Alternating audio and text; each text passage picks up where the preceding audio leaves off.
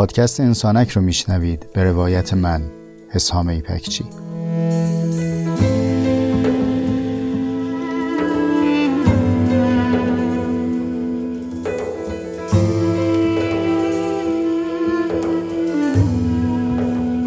پادکست انسانک مجموعی از جستارهای صوتی است که توی اون تجربیات زیسته و روزمرگی هامون رو با عمقی کمی بیش از معمول روایت می‌کنم.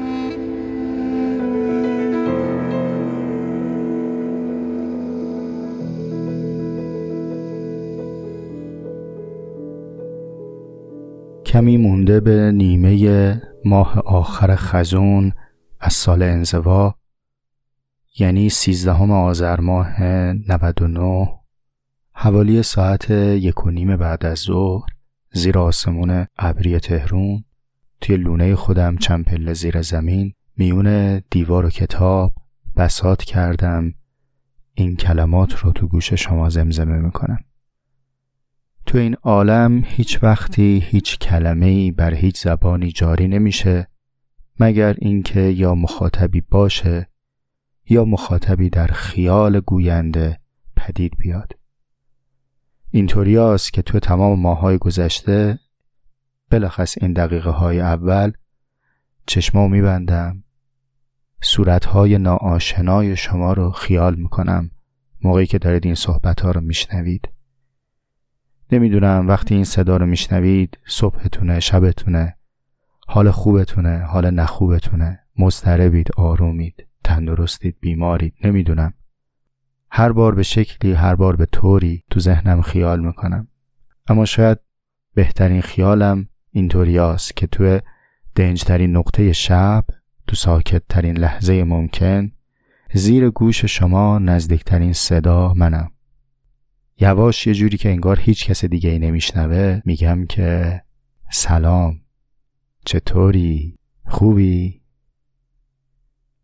اه چرا بغض می‌کنی خواه نمی‌دونم این بغض مال منه که تو خیالم اومده یا مال شماست؟ از شما چه پنهون؟ اونایی که میگن حالمون نخوبه یکم واسه شون نگرانم. اونایی که میگن حالمون خیلی خوبه گاهی بیشتر براشون نگرانم. می‌دونید چرا؟ خب ما اگه رفتیم پیش طبیب یه چکش برداشت زد سر زانومون لگد پرت کردیم. میگه داره کار می‌کنه. اگه یه جایی سوزنی رفت تو پامون جیغ کشیدیم گفتیم آخ این یعنی یه چیزی درسته. اما اگر کسی زیر چکش روزگار لگدش پرت نشد توی سوزن سرا زندگی کرد آخش بلند نشد اینو باید نگرانش شد این یه چیزیشه.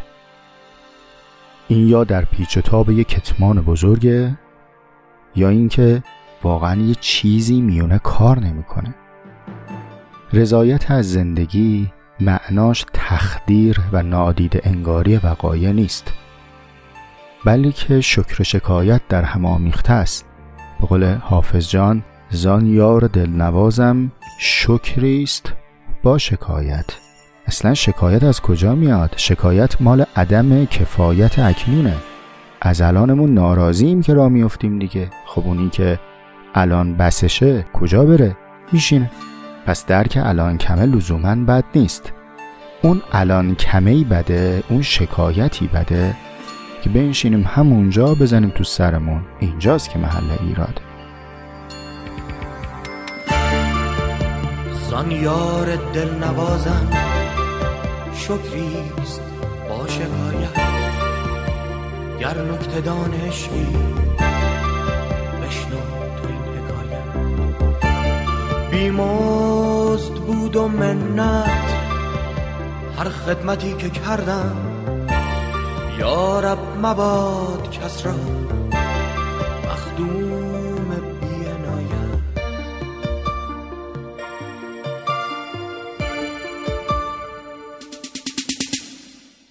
زلف چون کمندش ای دل مپیش کانجا سرها بریده بینی بی جرم و بی جنایت. چشمت به غمز ما را خون خورد و میپسندی. جانا روان نباشد خون ریز را حمایت. بعضی وقتا حس می‌کنم از فیدبک هایی که مخاطبا میدن تلقیشون اینه که یه حسامی هست پشت به رخدادهای روزگار حال یا مسلحت وقت در این دیده که بره گوشه میخانه و خوش بنشینه.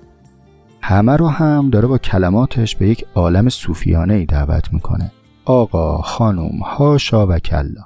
نه والا نه به جان حسام. اینطور نیست. واقعیت اینه که دلواپسم درد دارم اگرچه بیشتر برای خودم اما برای اجتماع هم دردم اینه اگر در یک جامعه ما مردم به تفکر عمیق نرسیم ریشه های اندیشمون مشخص نباشه سفتی اندیشه به ما قوام نده در سراشیبی پوچی قرار می‌گیریم.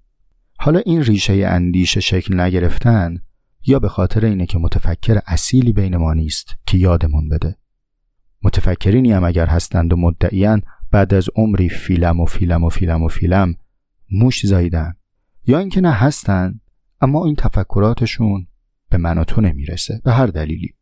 اون وقت چی میشه؟ فکر نکنید جامعه ای که به پوچی برسه فقط اینطوره که یه عده منگ و خمار یه گوشه میشینن میگن ما پوچیم. کاش این بود. همین چند دهه قبل روزگاری که در غرب کسی مثل نیچه فریاد می‌زنه. میگه این جامعه داره به سمت پوچی میره. چند سال بعدش بزرگترین جنایت تاریخ معاصر شکل می‌گیره. دقت کنید داریم راجع به چه جامعه ای صحبت می‌کنیم.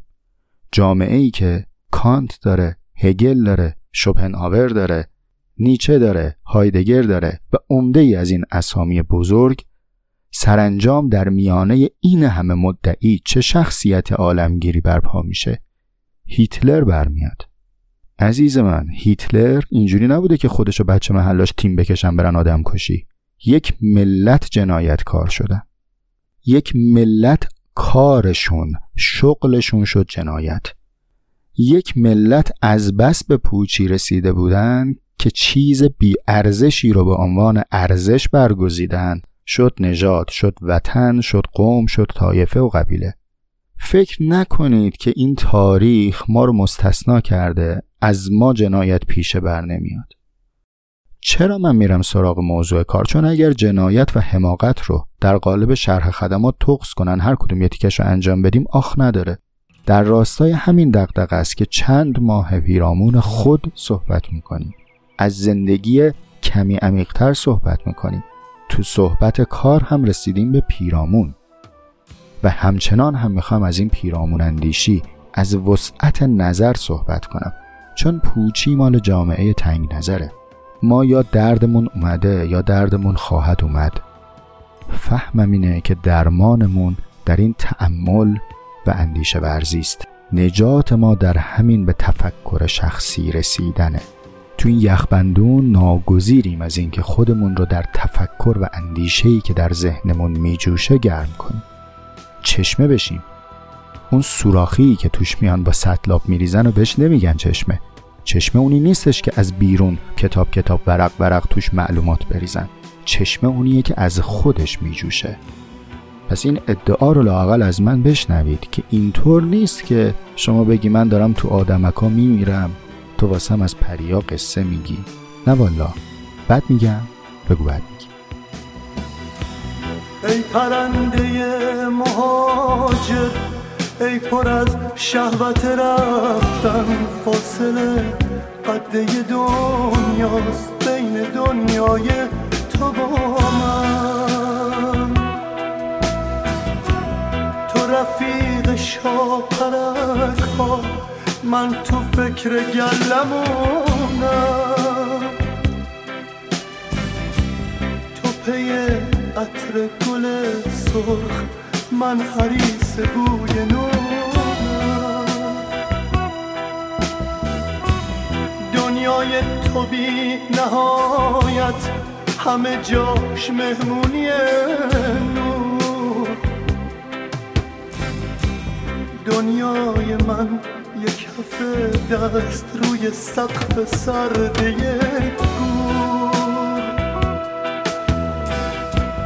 من دارم تو آدمک ها میمیرم.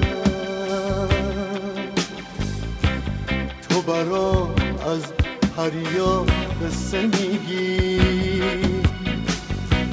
من توی حیله وحشت میپوسم. برام از خنده چرا قصه میگی؟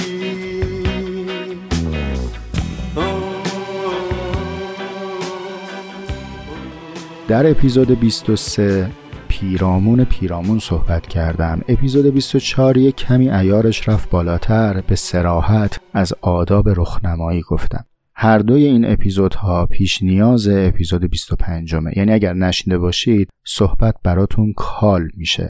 الان می‌خوام یه حکایت از گلستان سعدی بخونم براتون. گلستان رو می‌دونید جناب سعدی تو چل سالگی نوشته. اینطور روایت کردند که یه حدود یک سالی بعد از نوشتن بوستان سعدی احوال ناخوشی داشته افسرده حال بوده و اردیبهشت ماهی گلستان رو شروع می‌کنه.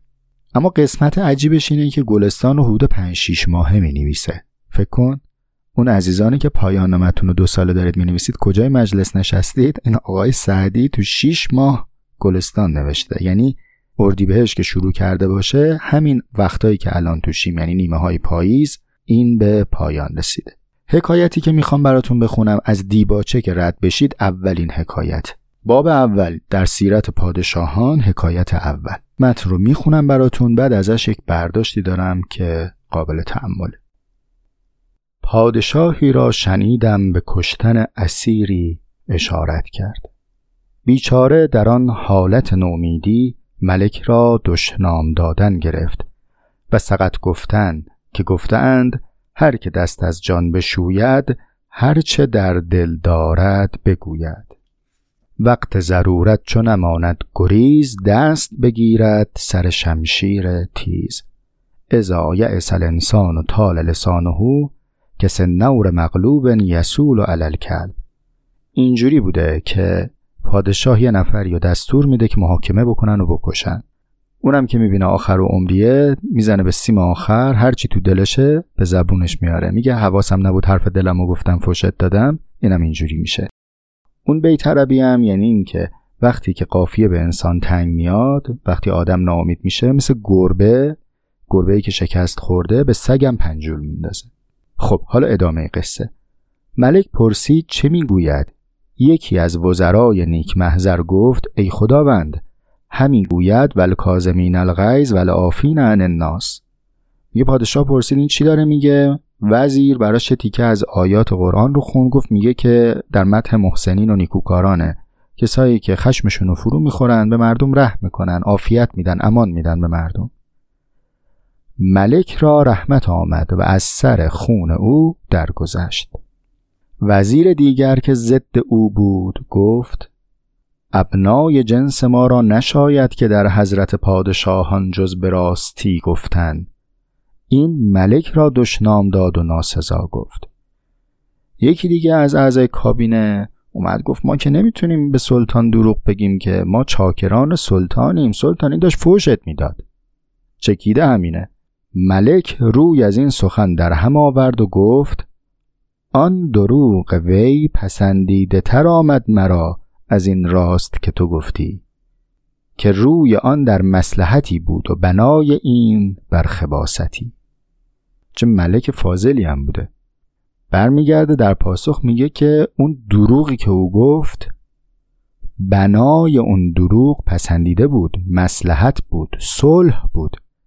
این راستی که تو داری میگی از خباست میاد. ادامه میده. و خردمندان گفتند دروغی مسلحت آمیز به که راستی فتن انگیز. هر که شاهان کند که او گوید حیف باشد که جز نکو گوید. ای داده بیداد. میگه تویی که نشستی زیر گوش سلطان هرچی به سلطان میگی عمل می‌کنه سلطان با اطلاعاتی که تو بهش میدی داره کار رو پیش می‌بره. تویی که داری بولتنو می‌نویسی خب خوش مروت نیکو بگو.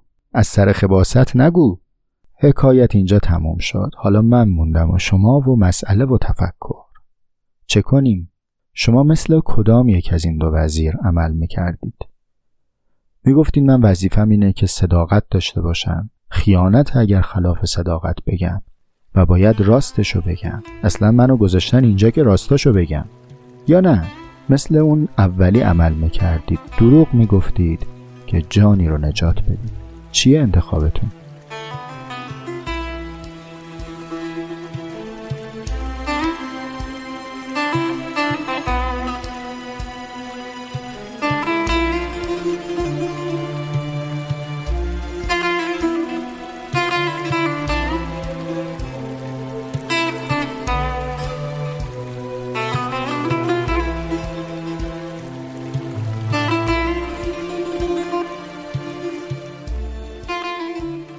جناب سعدی تو حکایتی که شنیدی تنه زده به مباحث بنیادین اخلاق و به فلسفه اخلاق. بالا غیرتا تنه محکمی هم زده. یعنی اگر در این حکایت فکر بکنیم و تأمل کنیم خیلی از مباحث زیر ساختی و زیربنایی اخلاق برامون قابلیت بازاندیشی پیدا می‌کنه. حالا تو فضای پادکست تو فرم پادکست بزاعتمون برای اینکه همه مباحث رو بخوایم به میون بکشیم کمه. اینجا ما نشستیم دور هم یه چای می‌خوریم چهار تا آهنگ گوش میدیم چند کلمه حرف می‌زنیم سعی می‌کنیم زمانمون به بتالت نگذره. ولی این مباحث بیش از اینها مجال میطلبه و حتما و حتما شما تأملات شخصی مطالعات فردیتون رو داشته باشید. من به قدر بزاعت خودم و استطاعت خودم می‌خوام یک تأملی کنم در این حکایت و بعد نتیجه بگیرم. حکایت از چه قرار بود؟ یک سلطانی در میان ایستاد بین دو وزیر. وزیر اول دروغ گفت اما جانی رو نجات داد. وزیر دوم به وظیفش عمل کرد بنا به فهم خودش راست گفت اما سلطان راست او رو خبیس تلقی کرد. حالا من و شما می‌خوایم از این فهم اخلاقی داشته باشیم. جناب کانت یه بحثی داره. در اون میفرماد که اگر خواستید ببینید که یک کار یک رفتاری اخلاقی هست یا اخلاقی نیست یه سنگ محکی وجود داره. اونو بزنید بهش ایارش رو بسنجید. سنگ محک چیه؟ میگه ببین می‌تونی این رفتار رو به عنوان یک قاعده یا عام و شمول به دیگران توصیه بکنی یا نه؟ یعنی فرض کن الان تو عالم اخلاقی هستی. واقعا این قضیه در برابر تو اتفاق افتاده. حکایت خیلی دور از ذهنی هم نیست. همه ما تو زندگیامون با این دوراهی ها روبرو شدیم که الان راستشو بگم یا دروغشو بگم. راستشو بگم خوبه یا دروغشو بگم خوبه؟ وسط زندگیمون تجربه کردیم دیگه. چطور بفهمیم که کدام یکی از این دو اخلاقی است؟ محکی که کانت میگه اینطوره که شما ببین اگر این رفتاری که هست رو به صورت یک قاعده عام در بیاری و به همه آدمهای دیگه توصیه بکنی که همینطور رفتار کنند اگر این رفتار عمومی قابل تایید هست یعنی موافقی که همه آدم ها اینطوری رفتار کنند موافقی که اینو به عنوان یک اصل و قاعده کلی بگی یعنی این رفتار الان رفتار اخلاقی است. اما اگر یک رفتاریه که قابلیت تعمیم نداره نمی‌تونی ازش قاعده عام در بیاری اینجاست که باید بگی که این رفتار اخلاقی نیست. خب حالا با این مقدمه شما رفتار کدام یکی از این دو وزیر رو به عنوان رفتار اخلاقی تایید می‌کنید؟ خود جناب سعدی در نحوه نقل و روایت داستان قضاوتش رو به ما گفته. او به شکل واضحی با نحوه عملکرد وزیر نخست موافقه. واقعا ما هم تو زندگی همین رو تجربه می‌کنیم. خیلی از ما دیدیم جایی هست که اگر راست رو بگیم این راست فتنه میشه شر میشه نزا میشه. بین دوتا آدم به هم می‌خوره. بین دوتا شرکت به هم می‌خوره. یک وصلتی چه بسا به متارکه ختم میشه خب نمیریم راست رو بگیم. مدیریت می‌کنیم. میایم چی رو نگاه می‌کنیم؟ با چی میسنجیم؟ با نتیجه. فکر می‌کنیم که من اگر این حرف راست رو بزنم چه نتیجه ای در پی داره؟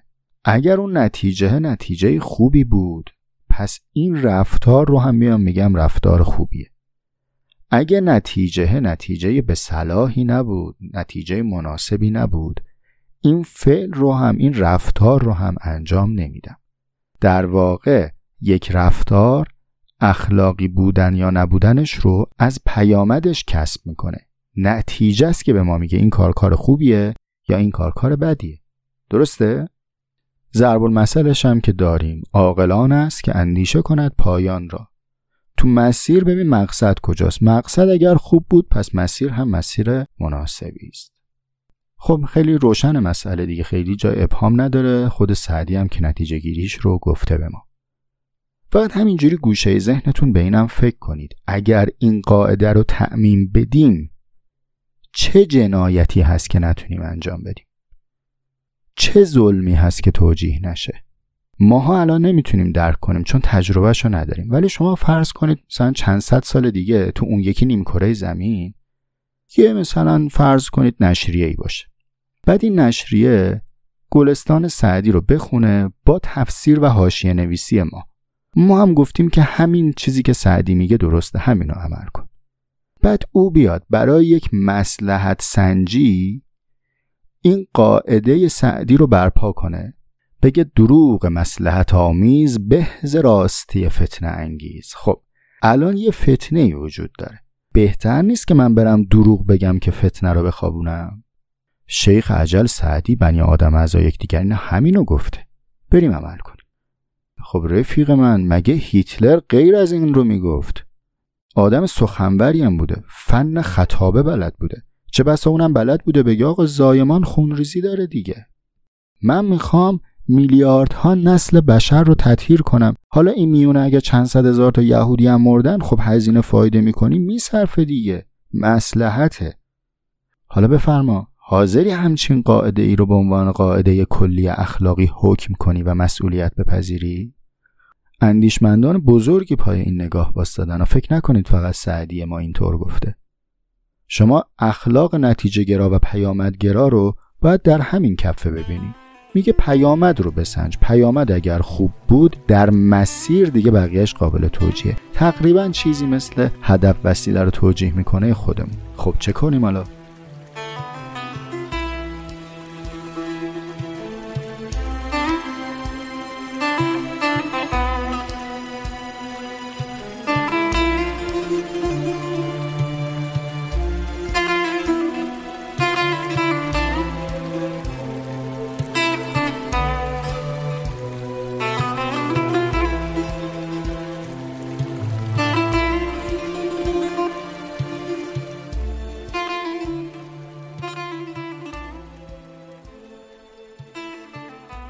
حالا بیایم از منظر وزیر دوم ببینیم. وزیر دوم بنده خدا چیکار کرد مگه؟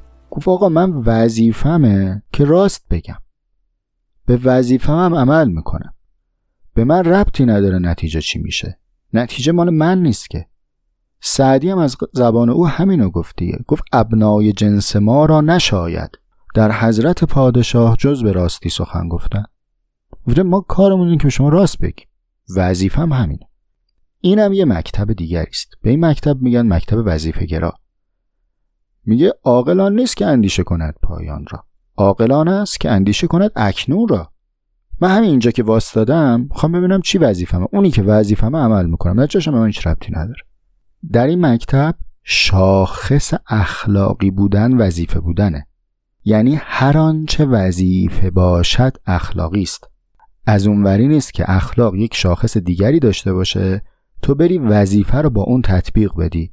اگر وظیفه‌ای که بهت محول شده بود اخلاقی بود انجامش بدی. ولی اگر وظیفه غیر اخلاقی بود دیگه از اون عدول کنی. حالا اینجا سوال اینطور پیش میاد که اگر من هیچ شاخص اخلاقی دیگری نداشته باشم جز اینکه هرچی وظیفمه برم انجام بدم و مطلق وظیفه گرا بودن رو برای خودم به عنوان فعل اخلاقی بپسندم و بپذیرم وقت می‌دونی چی میشه؟ من به سهم خودم function خباثت و شقاوت هم کامله. این کارخونه برای تولید جنایت آماده است. فقط کافیه که input یه دستور جنایت پیشگی به من بدن. بقیهش میره دیگه چون وظیفمه. ترمزی نداره این وسط. اصلا پروسه ای نداره. سنجشی نداره این وسط که بخواد اینو مرور کنه به چیزی تطبیق بده. حکم آنچه تو فرمایی؟ اخلاق آنچه تو فرمایی؟ تو بگی میرم انجام میدم. تو بگی اخلاقیه که انجام بدم. اسم رمز این نگاه هم همین ضرب المثل از بن مزخرف من معمورم و معذوره. نه بزرگوار. بسیار غلط فرموده. هر معموری که تصور کرده معذوره. در ساحت عقل هیچ معموری معذور نیست. اتفاقا معمور مسئوله.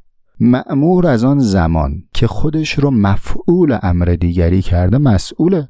تو به اراده خودت رفتی معمور شدی. خب نشو. لااقل چنان معمور که به زوال عقل برسی و خودت قوه تشخیص نداشته باشی نشو. کی گفته معمور معذوره؟ تنها کسی که معذوره محجوره. محجور به جهت زوال عقل و اراده مسئول نیست. اونم نه اینکه مسئول نیست مسئولیت پدید نمیاد. اون فرد هم ولیش مسئوله. یعنی مسئولیت میاد یه لایه عقبتر. اگر یک نفری به عنوان مثال مجنونیه دیوانه است. حالا این مجنون رو یه نفر بهش قداره داد اومد تو خیابون زد مردم و لطو پار کرد. نمیگن که کسی مسئول نیست که میرن سراغ ولیش. میگن تو باید اینو نگه میداشتی. در واقع مسئولیت نقل پیدا می‌کنه. نه اینکه بازم مسئول نیست. و مهمتر اینه که اصلا شما فرض کن که رفتی وظیفه گرا شدی. از کجا می‌فهمی وظیفت چیه؟ یا همین گزاره که میگی وظیفه من اینه که راست بگم در محضر پادشاهان جز راست نباید اینو از کجا آوردی؟ آیا شما می‌تونید به عنوان یک عالم و اندیشمند اخلاقی رفتار وزیر دوم رو به عنوان یک قاعده کلی حکم کنید و بگید از الان به بعد هر کسی وظیفش رو انجام بده اخلاقیه؟ در خصوص وظیفه گرایی یک تبصره وجود داره و اون هم مربوط به کسانی است که اخلاق رو خدا باورانه می‌بینن. اونایی که نگاهتون به اخلاق خدا باورانه نیست بروندینی نگاه می‌کنید عقایدتون اینطور نیست. این پرانتز به کارتون نمیاد چون اساسا این وظیفه گرایی نمیشینه به مبانی شما. اما اونایی که خدا باورانه نگاه می‌کنید این تیکه از صحبتم هم خدمت شماست. ببینید در وظیفه گرایی نزد خدا باوران مبنای استدلال اینه. که اینطور نیست که ما اخلاق رو الگو داشته باشیم و خداوندگارمون رو با اخلاق تطبیق بدیم. بلکه بالعکسه یعنی هر آنچه خدا حکم می کند اخلاقی است. ما اخلاق رو با اوامر الهی تطبیق میدیم. این استدلال هم بین حکما و اندیشمندان غربی پرطرفدار بوده یا لااقل طرفداران داشته هم به ویژه در سرزمین ما و مشرق زمین. باش اگر شما دارید با این شاخص نگاه می‌کنید فقط یک نکته ای رو باید مد نظر داشته باشید. خشت زیرین این استدلال اینه که آن هستی که خداست هرگز خطا نمی کند بنابراین هرچه حکم کند وظیفه است که انجام بشه. اگر روی این مبنا دارید اخلاق رو بنا می کنید باید بین شما و این منبع مسون از خطا هم هیچ واسطه خطا پذیری وجود نداشته باشه. با همین استدلال متکلمین میان اسمت رو اثبات می‌کنن.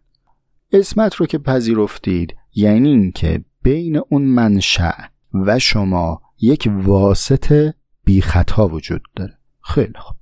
اما اگر بین شما و اون واسطه فاقد خطا باز واسطه دیگری ایجاد بشه که این خطا پذیر باشه اینجاست که این وظیفه گرایی متصل نمیشه کاملا به اون مبنایی که ساختید. مجبورید عقل خودتون رو مداخله بدید. یعنی باید استنباط کنید ببینید که آیا دقیقا این همانی هست که از اون بالا حکم شده یا نه. وقتی عقل رو دارید وارد می‌کنید خود عقل خطاپذیر هست یا خطاپذیر نیست؟ اگر عقل رو خطاپذیر بدونید باز هم اتصالتون به اون جایی که دارید روش بنا می‌کنید محل سوال. و علاوه شما در انبوهی از وظایف به شرط پیامد دارید حکم می‌کنید. اگر که مفسده ای از حکمی بر بیاد میاد راجبش تجدید نظر می‌کنید. اگر خود وظیفه گرایی هم داره پیامد گرایی می‌کنه پس در اطلاقش تردید دیگه. من بیش از این نمی‌خوام تردید آفرینی کنم. فقط می‌خوام دعوت به تحمل کنم پرانتز رو میبندم. اون دوستان خدا ناباورم دیگه از جواب بیان تو صحبت. به نظر میاد از مجموعه اون چیزایی که گفتیم نه اونی که پیامدگرا بود رو می‌تونیم به صورت یک قاعده کلی بگیم. نه اینی که وظیفه گرا بود رو می‌تونیم به صورت قاعده کلی بگیم. خب چیست یاران طریقت بعد از این تدبیر ما؟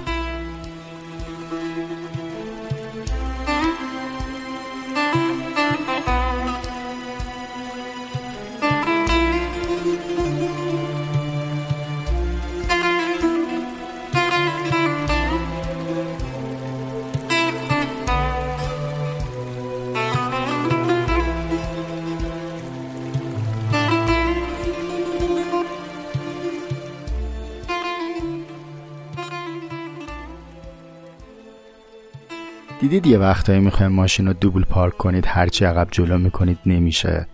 بعد به این جنبندی می‌رسید که اصلا از اولش فرمون رو بد اومدید. بعد برید بیرون دوباره بیاین. به نظر میاد که ما تو این مبحث فرمون از اول بد گرفتیم. به همین خاطر هرچه تقلا کنیم قاعده کلی در نمیاد. نه به خاطر اینکه قاعده کلی وجود داره و ما نمی‌تونیم پیداش کنیم. به خاطر اینکه اصلا از بن قاعده کلی وجود نداره. اینم یه فرض دیگه. عقل آدمی زاد دو ساحت داره. یه ساحتش ساحت نظره. بعضی اصلا مستقلا بهش میگن عقل نظری. عقل نظری کارش شناخت احکام کلی است کارش اینه که بگی چنین است چنین نیست. سرعت نور چنین است. سرعت صوت چنین است. با قواعد نسبتا ثابت و قابل تعمیمی شروع می‌کنه پیکره دانش رو می‌سازه. دانش رو همین عقل نظری سواره دیگه. اون چیزی که ما میریم تو دانشگاه همو یاد می‌گیریم و به صورت منابع کلی است. یعنی مثلا فیزیک هالیدی رو فرقی نمی‌کنه که شما تو تهران بخونی یا تو ماساچوست بخونی. فیزیک هالیدیه همین فرمولا همین قواعد استفاده می‌کنی پاس می‌کنی. اما آیا همه کار کرده عقل مربوط به همین حوزه است؟ همه چیز همین حوزه عقل نظری است یا نه ما یه عقل عملی هم داریم؟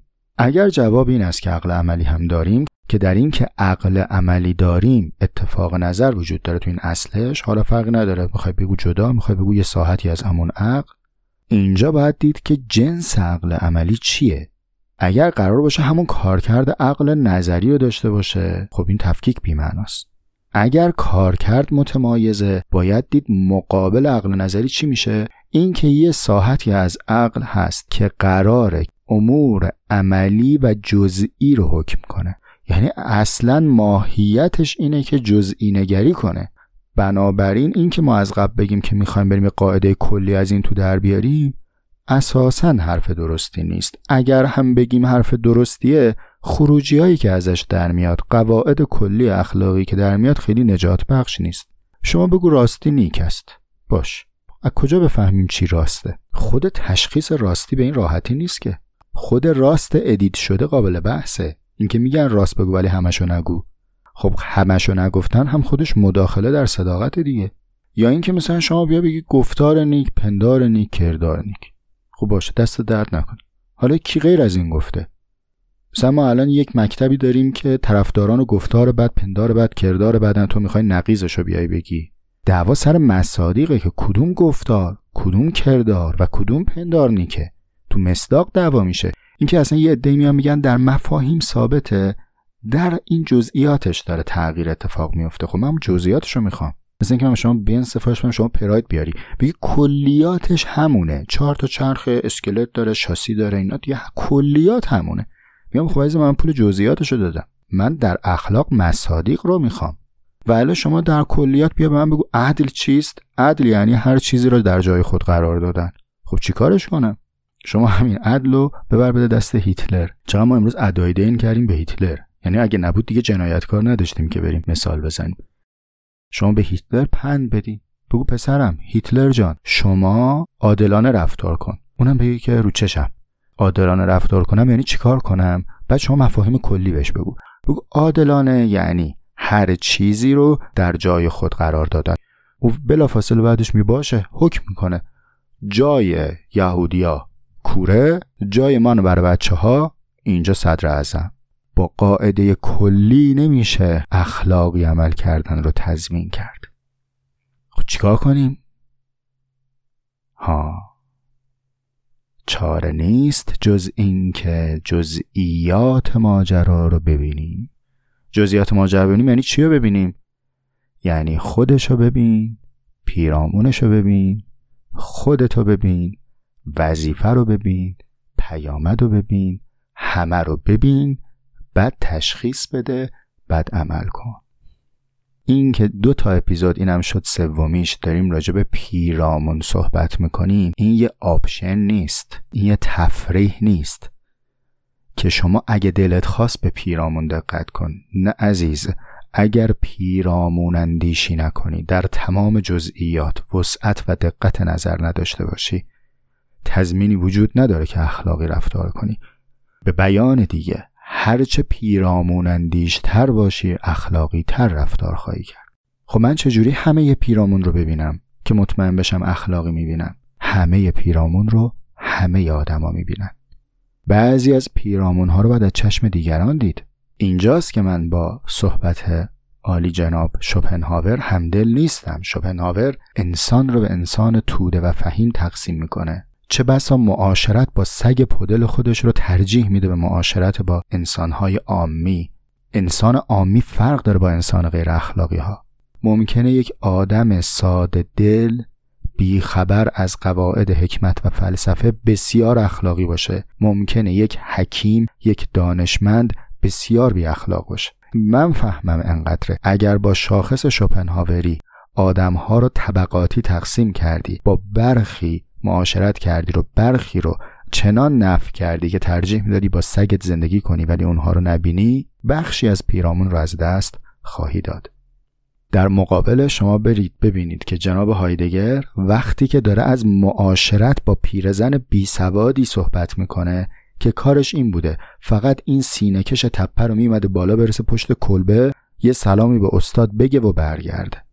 وقتی که به هایدگر پیشنهاد تدریس میشه در فلان دانشگاه میره با کشاورزی که داشته زمینشو بیل می‌زده مشورت و معاشرت می‌کنه. در نگاهی که شما پدیده ها رو می‌خوای برش اشراف پیدا کنی ناگزیری از معاشرت با دیگران و باید بدانی دیدی از مسئله وجود داره که در چشمان تو نمی گنجه ولی شاید آن دیگری او رو دیده باشه.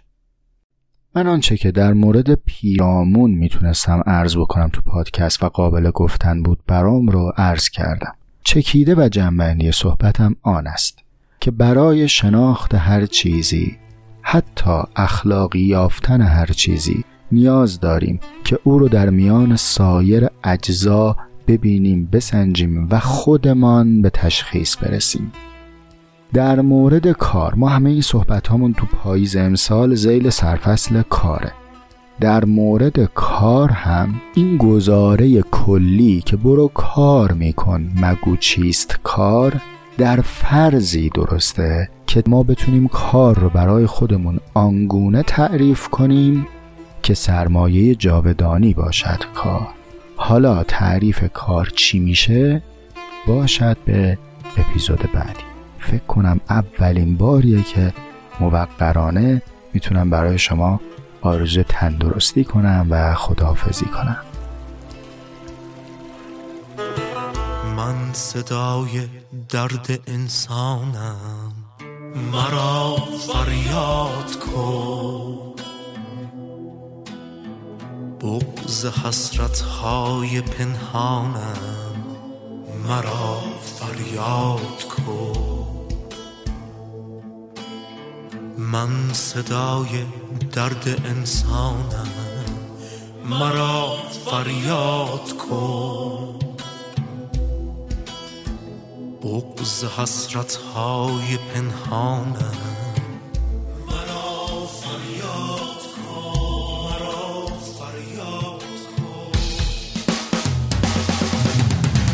من مسیح باز مسلوبم مرا تیمار باش.